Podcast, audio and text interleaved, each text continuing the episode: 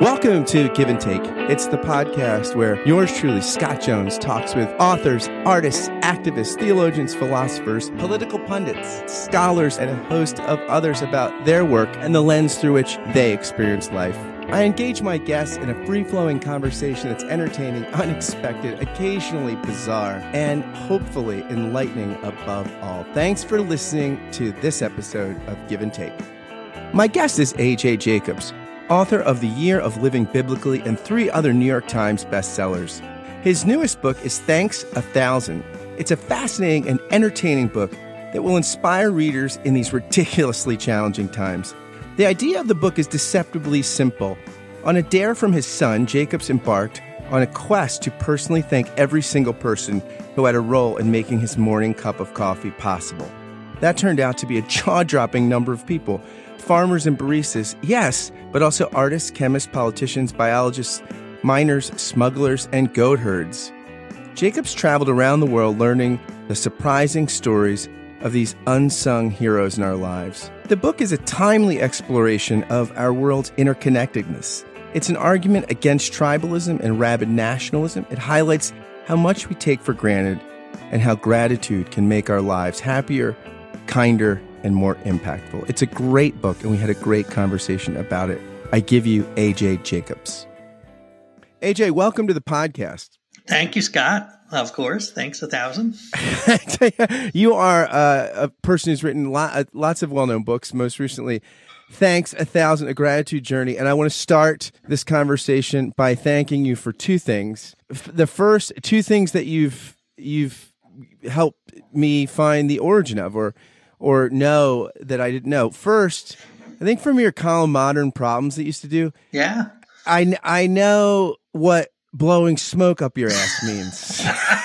I am so honored that that has made an impact on you. Uh, well, yeah, you walk around and say that so often, and now I know what yeah. it means, and, and, and, I'm and I'm grateful that I I know it, and that I live in a time where we don't do it. I guess there you go. And should we, for the listeners, I feel I should uh, uh, let them in on if they don't know already. There was something in the 1800s, 1700s called a tobacco enema.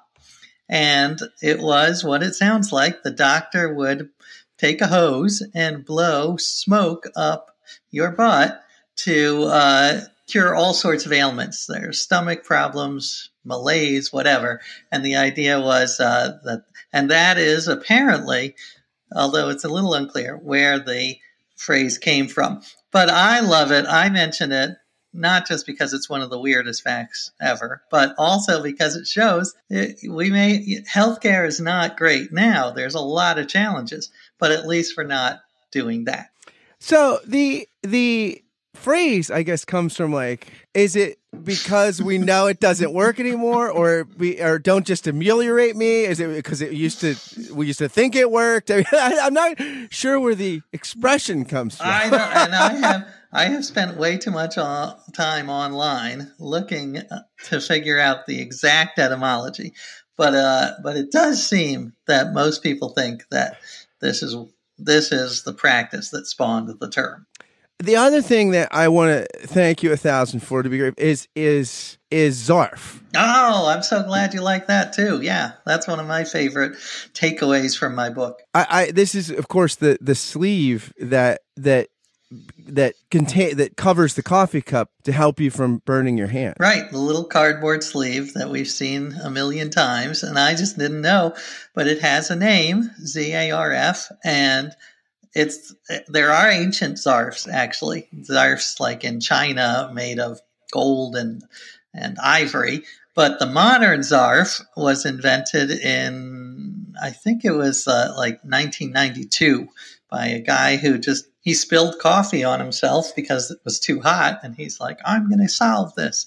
So I loved that because as we, we can talk about if you want, this it was just one of the many things in life you you take for granted, but it uh, but it makes our lives incrementally better. Yeah, it's funny. When years ago, before there were Zarfs or Java jackets widely spread, I was on the Pennsylvania Turnpike and I got a cup of coffee and I asked for a second styrofoam Oh, cup because it was it was so hot. And he said, the guy said, even the the girls don't ask for a second cup. Wow. And I was I was just humiliated, and I thought, man, as I was thinking, gosh, I could I, would- I would have been so grateful for a zarf at that point. Said everybody like looked at me like I was uh, the the emasculated pool just melting into the floor.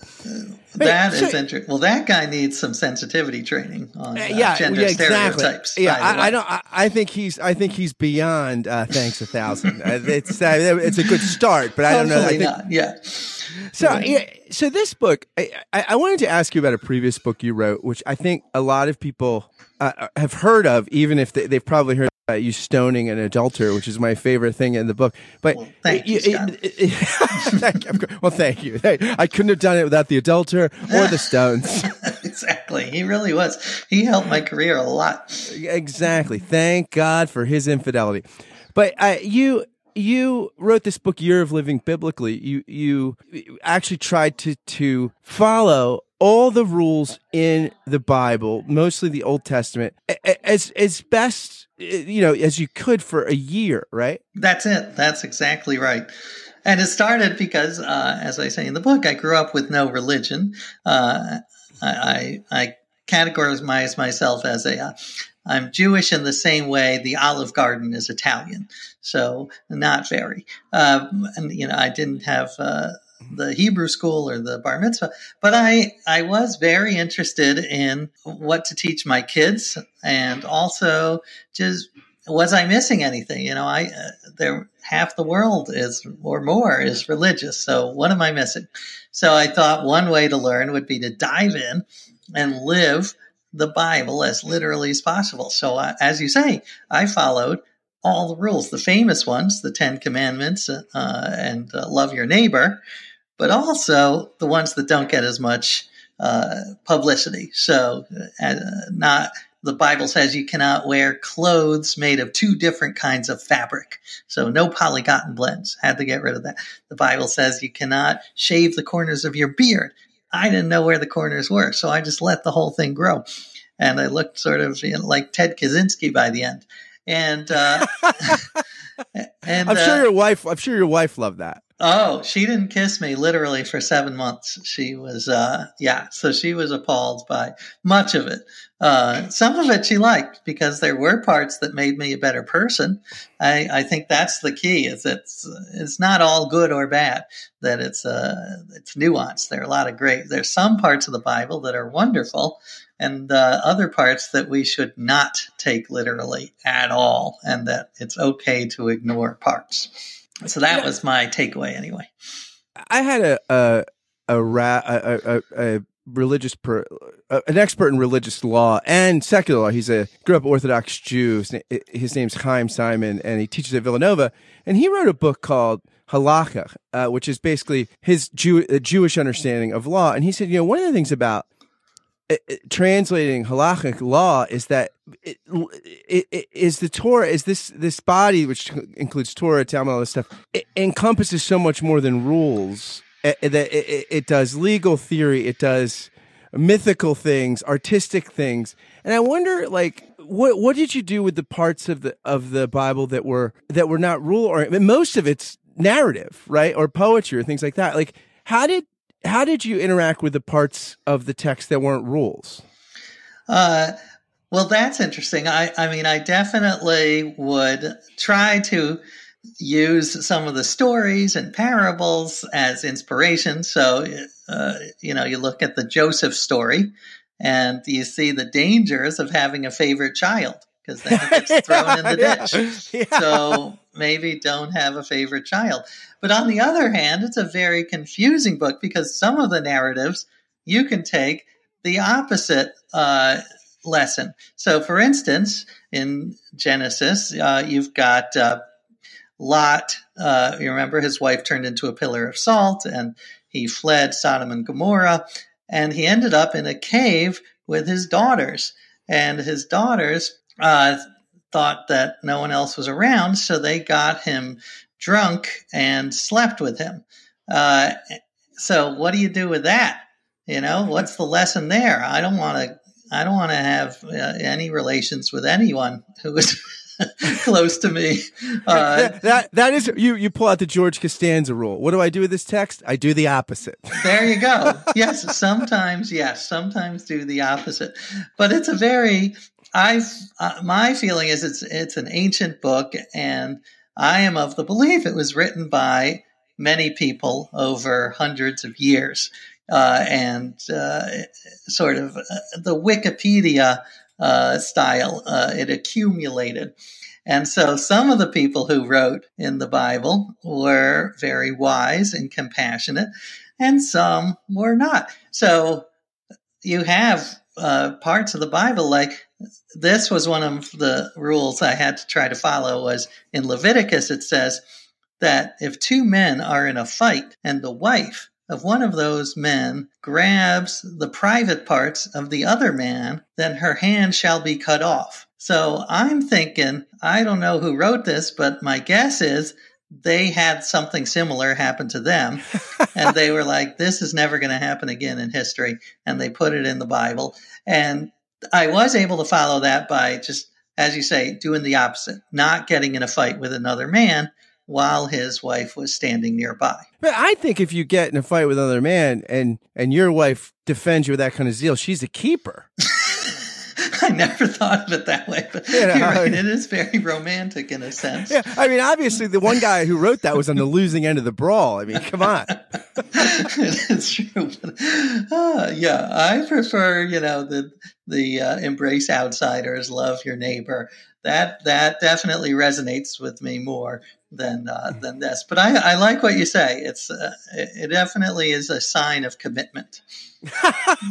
so I mean, is there a link? I mean, I, I I've heard you. I think somewhere in an interview say that one of the things you did take from this practice of trying to live the Bible literally is saying all these thank yous for things that you're you're supposed to say all these prayers of gratitude. And, and is there some connection with between the two books in that regard? The sort of oh yeah, a huge connection. I mean, I don't think this gratitude book would have existed without my Bible book because, as you say, there were a lot of things from the Bible project that I uh, I did. Uh, continue, you know, not the beard and not the stoning of adulterers, but but one of them was gratitude. And I, uh, there's tons of research on how important gratitude is to your mental well-being, even your physical well-being. Um, and, so I would, for a couple of years, I would say a modified prayer of thanksgiving before a meal. But since uh, I'm pretty secular, it was a, sort of a secular version. So I would say, uh, I'd like to thank the farmer who grew this tomato and the truck driver who drove the tomato to the store. And my son, who was 10 at the time, said, You know, Dad, that's, that's not bad, but it's also kind of lame because those people are not in our apartment. They can't hear you. They're not getting anything out of it. If you really felt this way, maybe you should go and thank them in person. And I thought, that is a very interesting idea. That could be a book. So I thanked him for giving me a book idea, earning his supper. And I spent the next six months traveling around uh, the world trying to thank every single person who had even the smallest role in the coffee. So uh, the farmer, the Zarf inventor, the um, the people who chopped down the trees for the cup, uh, the the person who uh, drove the. I, I, remember I called the woman who did um, pest control for the warehouse where the coffee is stored, and I said, "I know this sounds strange, but I I want to thank you for keeping the insects out of my coffee." And she said, "Well, that is strange, but." you know what? She's like, thank you. We don't get a lot of appreciation. So there, uh, people were, most of them, not all, some were just like, get away from me. Is this a pyramid scheme? But most of them were happy to be acknowledged because they don't get any acknowledgement. Yeah, you know, Martin Buber, the great Jewish thinker, has that mm. great book called I and Thou, and and and talking about how really that's what human beings long for is this I thou relationship where it's both subjects, not not I it, where where one person's a subject and the other's an object. And so often we're just treating people like objects or tools. And so many of these beautiful things in your book are where there are these I thou moments that unfold and you tell them so beautifully. the one with the barista early on, and you you thank her, and and and she's a little confused, and and and, and she's tired, and then you talk with her, and she. It, your interaction, the description is beautiful. I mean, you learn that she was an usher in church. She, you learn, she shows you a picture of her foot. She got hit by a bus and because of the the pain, it, it's becoming difficult. She had to go back to, to California so to, to care for. I mean, this woman just this act of saying thank you didn't just make her thou, but you also got access to some sacred parts of her story. I, I love that you say that, and I wish I had been smart enough to reference Martin Buber in that story because you're absolutely right. Uh, it was uh, it was an I thou moment, and and especially because I asked her about being a barista, and she said it's, it's not an easy job. You're encountering people in a very dangerous state, which is pre caffeination. uh, yeah. And by the way, she would never do this, but I have heard of other baristas. If you're mean to them, they will give you decaf coffee instead of caffeinated. So there's just a selfish motivation to be a little nicer. But what I what I found was uh, when I asked her the hardest part, she said, well, it's when people don't even treat me like a human. Like you said, they just, uh, it's like a, an exchange with a machine, the, like a, a kiosk. They just um, hold out their credit card without looking up from their phone and there's no interaction. And that just makes her feel dehumanized. So, you know, we're all busy, but I've, I've decided uh, to spare, you know, I can spare two seconds to look someone in the eye and, and, uh, you know, actually try to put myself in their shoes and try to remind myself this is a person who had, uh, you know, she's got family and, uh, and aspirations and embarrassing high school memories and favorite movies. And, you know, this, uh, let's treat her like an actual human. And it's so small and easy to do, but it has such a big impact. Uh, you and this doesn't come natural to me. You say in the beginning of the book that you're more Larry David than Tom Hanks by nature, right? That you're, oh, absolutely. you're given to cynicism, uh, you know, kind of looking down and and uh, you know instead of up when you hand them your credit card. This was a, a learned discipline, right? Absolutely, and I I mean I do think, as you say, uh, I had a negative bias, uh, and I was very good at noticing the hundreds of things that went wrong. I'm sorry, the, the three or four things that went wrong every day instead of the hundreds of things that went right. And I don't think I'm alone. I, I may have been an, an out, sort of on the far end of the curve, but I think humans in general are, from an evolutionary standpoint, we are bred to have a negative bias because it was helpful on the savannah to notice the lion. You know, you needed to notice that lion. Uh, but it's not great for our mental health. It's not great for our happiness. So, as you say, it's a discipline, forcing yourself to notice, forcing yourself to embrace the Mr. Rogers side and doing it with all sorts of uh, rituals and practices. And that's what I've, that, that's a, a lot of this book was the, sort of a journey to discover the best practices for making myself more grateful. And one, before I forget it, because I probably will, that I still love and do is uh, when I'm trying to fall asleep, instead of counting sheep, I count the things that I'm grateful for, and I do it alphabetically. That's sort of the the key to me. So I could start with A and be thankful for the apples, the apple pancakes my kids made over the weekend. Or B, I could be thankful for um, uh, you know, the TV show Barry on HBO, which I love with Henry Winkler. And they can so they can be small things, they can be big things. You know, I'm grateful for my uh, for my wife, uh, but they could. Uh, but the key is to try to do it alphabetically. And generally, I fall asleep around F or G. Do you use xylophone and X-ray a lot?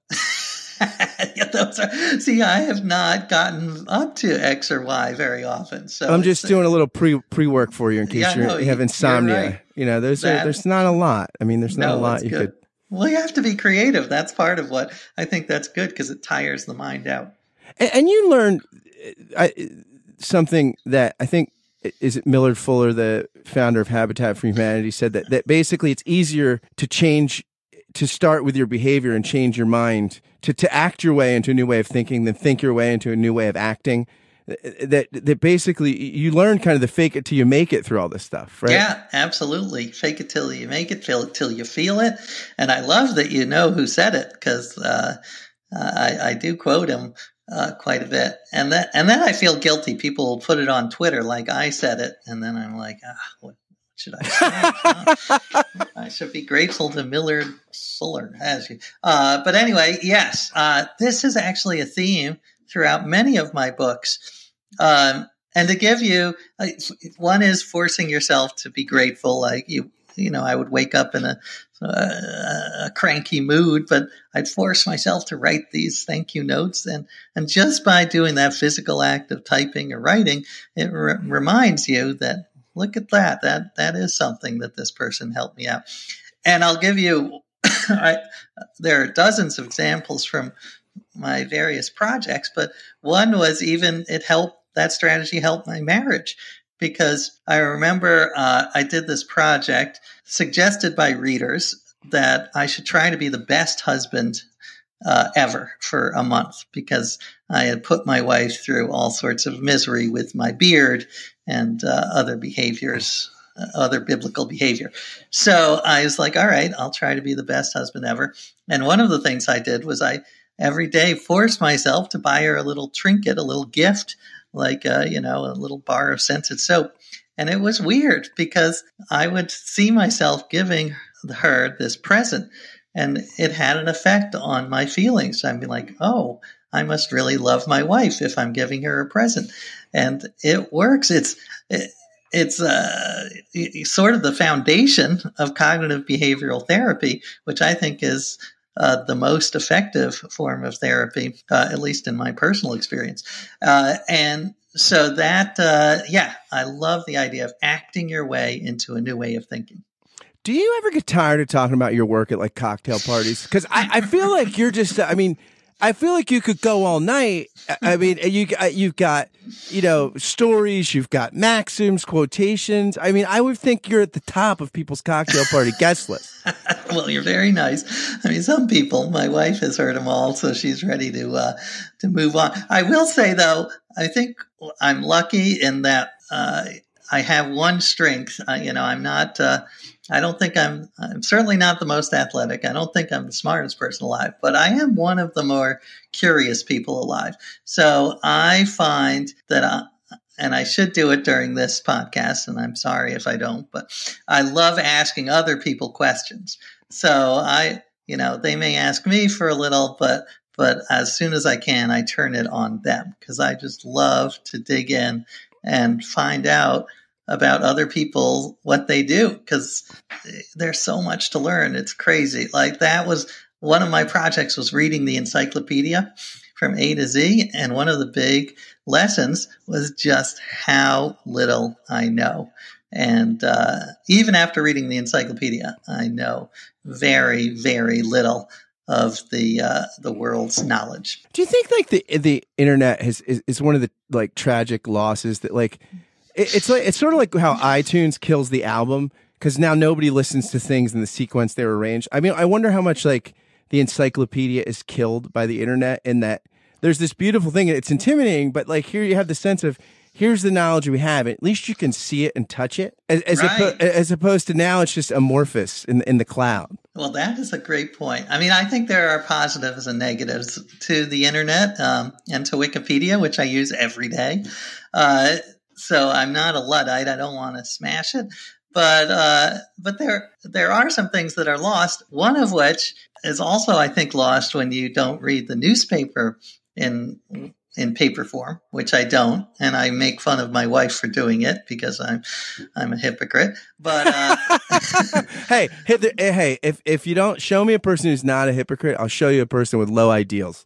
Lovely. Exactly. I think there should be some, uh, yeah, you should have some social uh, incentive to declare yourself a hypocrite because I think realizing we all have these contradictions is important. Uh, it keeps our mind open.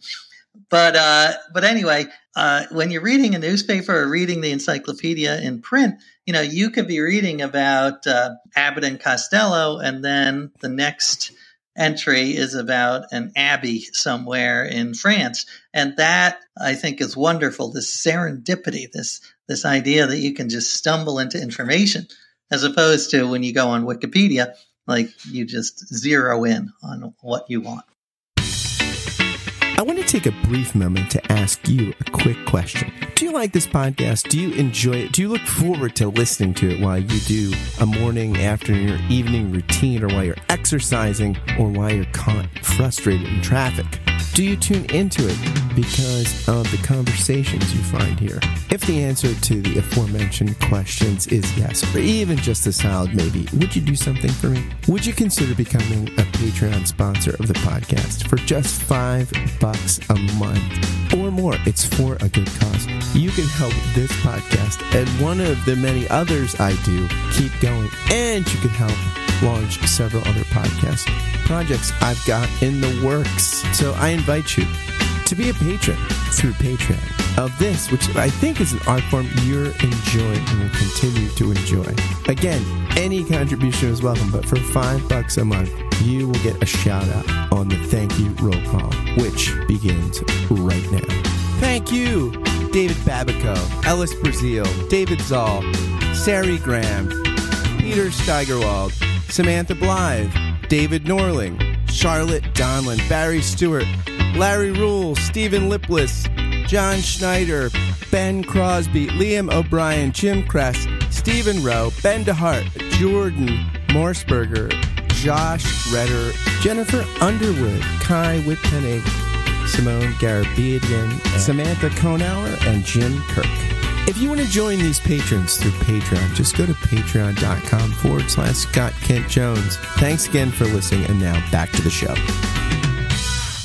It's interesting to me, too, that your work strikes me as, you know, I think, I, I generally think there are splitters uh, thinkers that are splitters that like to break things apart and there are kind of uh, unifiers or lumpers people that like to group things together. And you seem like a person that likes to group things together, like your cousin's big family reunion project, showing how we're all cousins, we're all distant cousins somehow. But yet, you know, Rabbi Jonathan Sacks in the UK says that, you know, that there's no experience of the universal except through a particular. And that seems to be another thread of your work that you, that you get to these universal connections through particulars like a cup of coffee or a mm. religious tradition or a you know that, that you seem to like hone in on a particularity to get out to the big picture. Well, I love that. So you are much smarter about my career than I am. Hey, I could follow that. you around and just interpret you.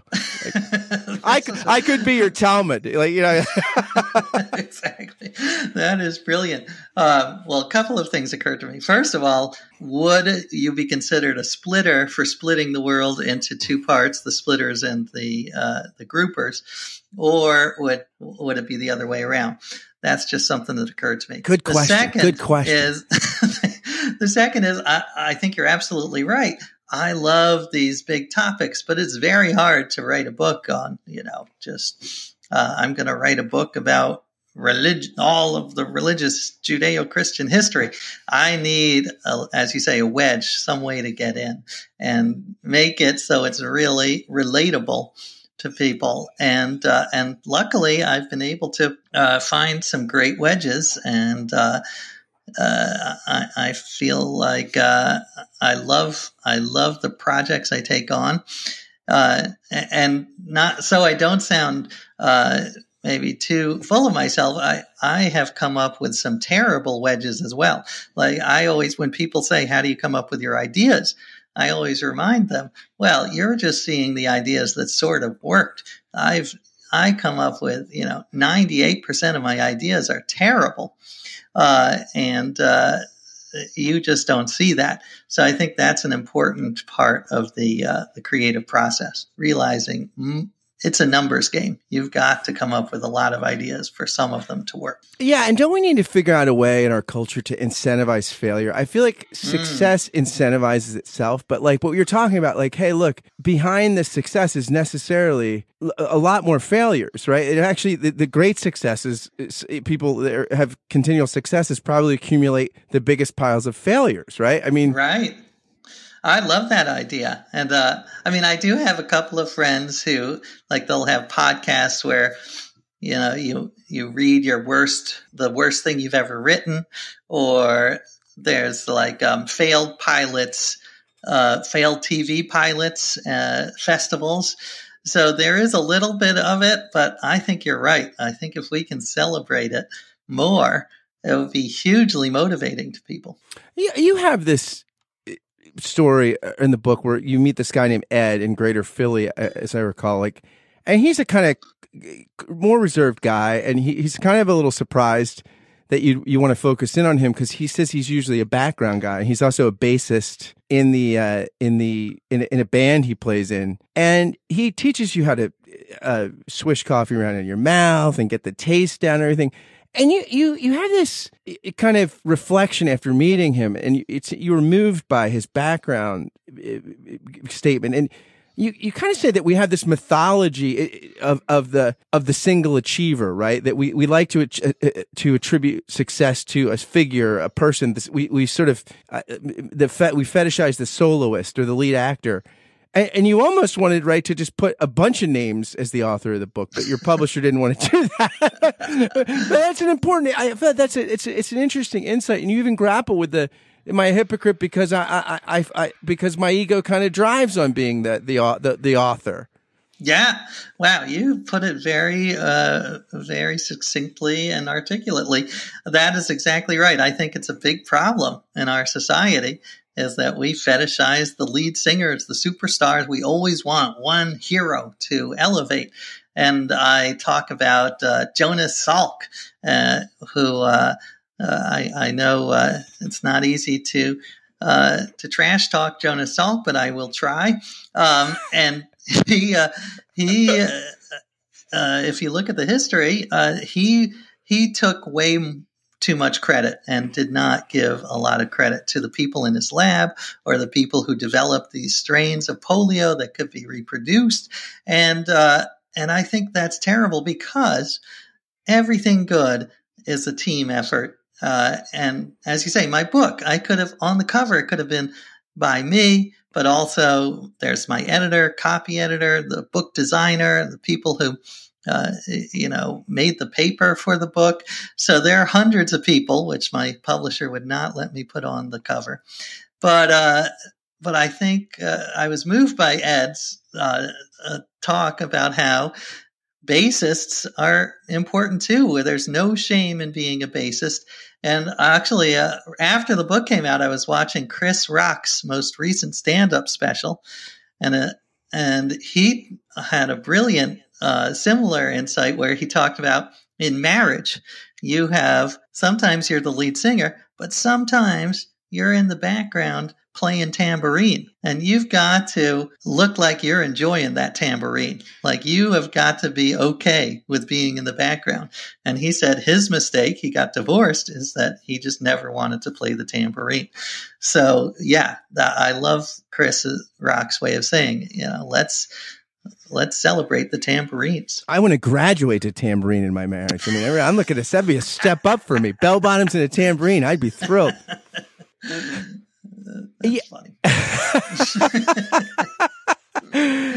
yeah, I mean, you're not you're not Pollyannish about the coffee thing either. You do talk about the inequities uh, that hey coffee's great it helps people it starts their day but it also exploits people and their environmental hazards and, and and you you know there there there's another point though where you're you're trying to not be pollyannish and somebody you read this op-ed piece where it says like you know gratitude's the opiate of the masses it's how the man keeps everybody down and you you reached out to your gratitude expert, I think at Penn, and he said, actually, that's not the case. And he proved it to you with an interesting experiment, right, with broken down computers.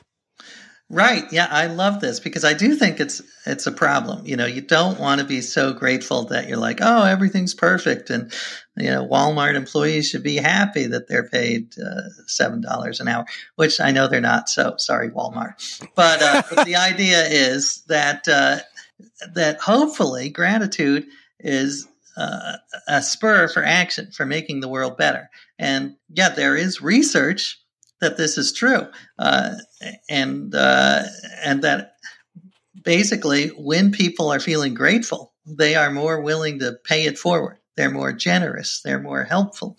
And I love that idea because, uh, for instance, with this coffee project, I felt it a little. Uh, uh, uh for instance, with the water, coffee is is 90 almost 99% water.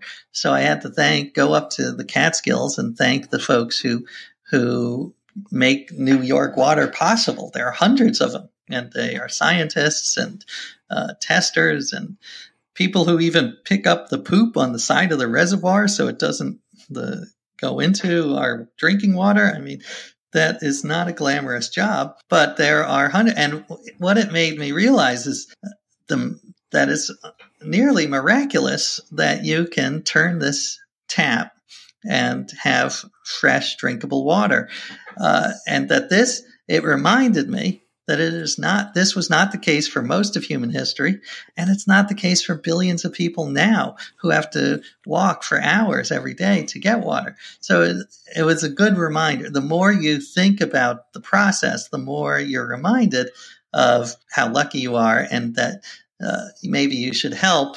So, uh, you know, I, uh, I'm not expecting a Nobel Prize, but I did uh, donate more money to a charity that provides clean water to uh, to people in developing nations. Because again, this gratitude journey was such a reminder that I am very lucky to have what I have. It's interesting you say that this, miracle that happens when you turn the tap. G.K. Chesterton, the British uh, 20th century writer in a book called Orthodoxy. He, he converted from atheism to Christianity and he wrote a book about Christianity. He said that, that we're as old as our dreams and as, as, or as young as our dreams and as old as our cynicism. And the truth is our heavenly father is often younger than we are. And he talks about the different, the importance of wonder and the difference between a four year old and a 14 year old at the zoo. Mm. And, and for a four year old, everything is like Alice in Wonderland. It's it's akin to a, to- a, a, a, a, rabbit with a top hat or talking. You know, like there, there, shouldn't just be cheetahs or there shouldn't just be elephants. It's amazing, right? And and I, what I take from your gratitude book is look. The, the, we're just the world just didn't become like this. It's it's it's it, and when you see it as a gift and not just a necessary thing, like a, a given. It, I mean, there's a big difference, right, between seeing the world as a given and seeing it as a gift. Mm. And, and, one elicits gratitude, and the other seems to elicit entitlement. Mm. Yeah, I love what you say. I, I, mean, I think that was one of the big uh, lessons I learned as well was the importance of wonder and awe and being appreciative not just for the world but for the tiny tiniest things in the world. Like I, uh, one of my favorite conversations was with the guy who invented the the lid for my coffee cup and I called him up, and he was so passionate, and he was uh, he he had so much to say about this lid that I had given zero thought to. So he talked about the the shape of the the opening where the aroma comes out and how important that is to get the aroma. And, he made the lid so you could really burrow your nose in. It's like an upside down hexagon. And uh, I love that he put so much thought into it. And it made me realize there are these little uh, wonders all around us uh, that we take for granted. You I, somebody shared with me a Facebook post you shared. You actually went to George H. W. Bush's funeral. You were invited. Eh, that you said that maybe they had they needed more token liberals, but you're actually a cousin. You got an interview with him because you said I'm a distant cousin. They said okay, we'll make an exception for family. But but as as I read your gratitude book, I, I kind of re I, looked at that post again and and that post was full of gratitude. I mean, like that post, all the little details you shared. I mean, th- there was a life. There was.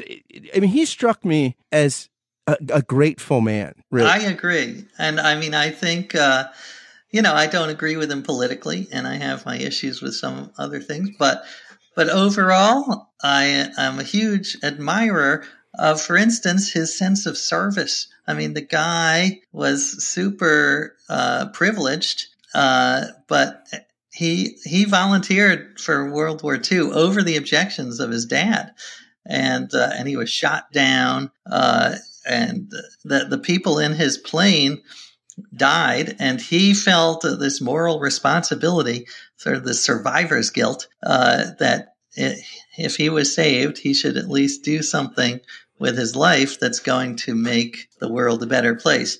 So, yeah, I think overall that is just, uh, I mean, it was so poignant because I believe that is something hugely missing from uh, politics today.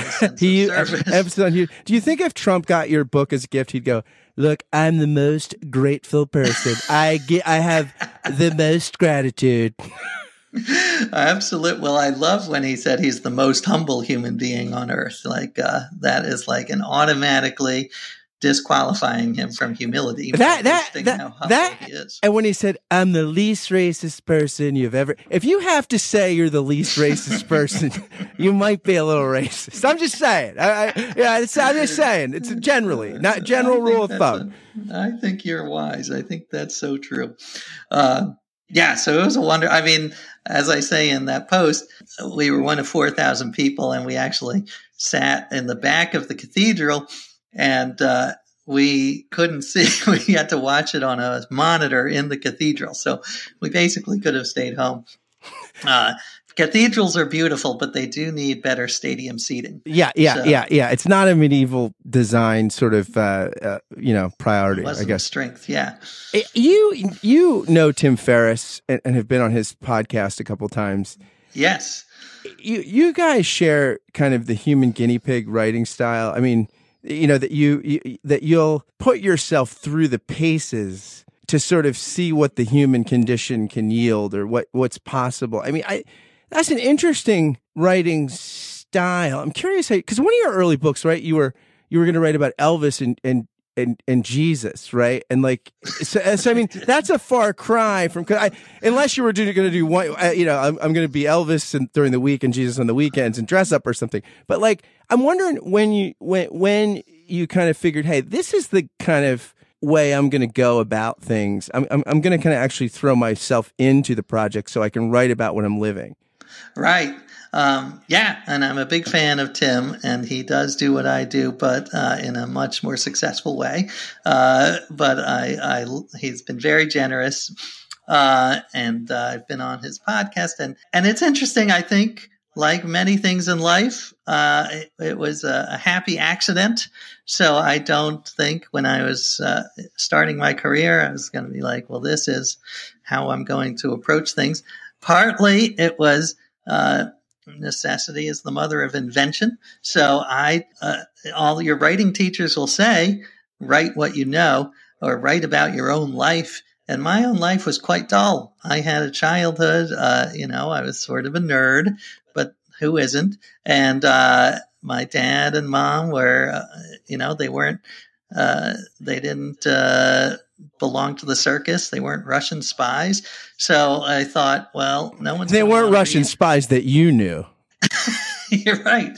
You're right. Maybe that'll be my next book, really investigating. Um, but anyway, I thought if I'm going to have something to write about, I better try to go on an adventure, try to change my life, try to uh, experiment, and uh, and I love it. I mean, I I'm sort of a proselytizer for that everyone should be doing experiments. Uh, you know, you don't you don't need a, a book contract to write, uh, and it doesn't have to be growing a huge beard. It could be just small things like trying new new toothpastes or uh, going to work in a different route uh, just to keep your mind flexible, which I think we need so much nowadays. We, you know, we are stuck in our tribes and our routines, and that's that's part of the problem. Yeah, it's interesting that the more information and options available, the more stuck we are in our routines, and also we're in the safest age to boot. I mean, this is the Steven Pinker kind of thesis, right? That this is really it's not that there are problems, but man if you could pick a time to be alive, you'd pick this time. And, and, you know, we're more tribal with more options, and we're more anxious and scared when we have more security than anybody ever had. I know it is so fast. I think about it all the time. Like the gap between our mental state, our our lack of happiness versus our physical state, where we, the world has become so much more prosperous, even for the uh, you know for the lowest uh, quarter of humanity, which you know, of course, we still need a lot of work, but but we've made so much progress in poverty. And uh, I I think about why is this, and part of the reason is uh, I you know everyone's favorite scapegoat. I think plays a part in it. Social media because you are seeing or or just news 24 hour news because uh, when when my parents were my age they would read the bad news in the newspaper for 20 minutes and then that's it whereas I am getting bombarded on Twitter for like 16 hours a day with how horrible the world is. Uh, even though it's just one part of the world is horrible, and there are hundreds of things that are going right. There are uh, medicines that are being invented. There are, uh, you know, people being saved from poverty.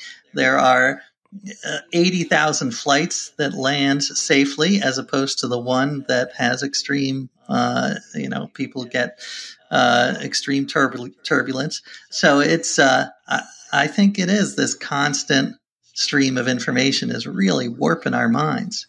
I came across this uh, this passage uh, from a guy who I'd never heard of before, but uh, Robert J. Lifton, who's a psychiatrist and a pioneer in brain research, and. Mm he says that he thinks many neuroses in, in society it, it, he can attribute to a nagging sense of guilt without knowing knowing its source. He says hmm. the anxiety is a vague but persistent kind of self condemnation related to the symbolic disharmonies I've described, a sense of having no outlet for his loyalties and no symbolic structure for his achievements. Hmm.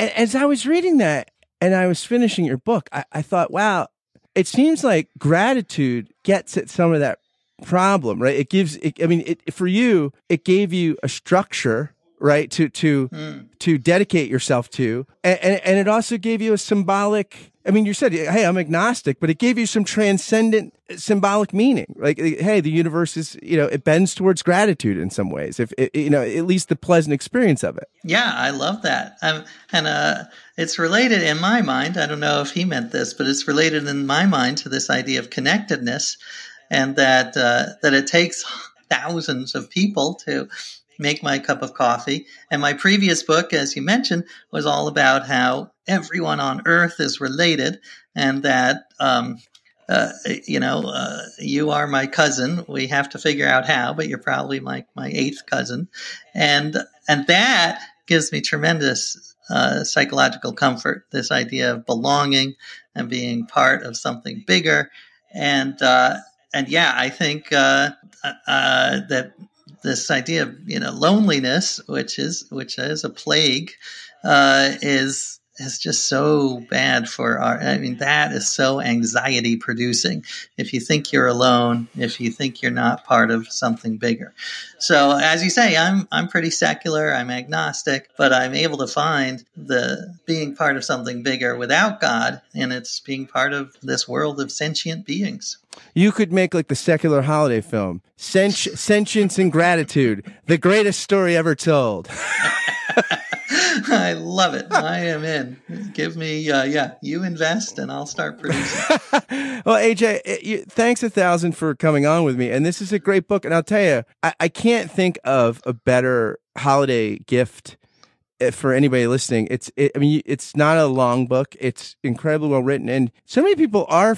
You know, the holidays are a great time, but they're also a time where people do feel increased anxiety and loneliness. Right. And I feel like this is a great uh, gift to to invite people to to greater connection. And so, thanks. Well, I love it. Well, can I say one thank you to you? Sure, of course, of course, absolutely. uh, but I just want to say thank you. I've been listening to episodes and I love your open mind and your curiosity and your willingness to consider other perspectives.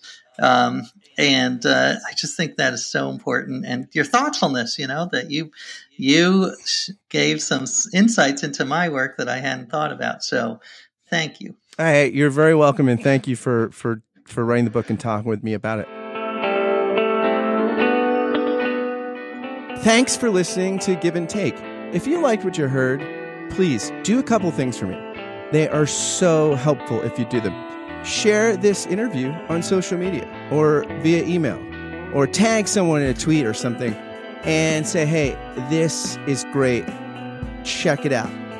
Spread the love and goodness if you found it here.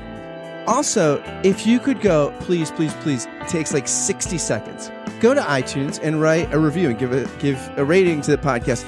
It really, really helps, especially as things are getting off the ground.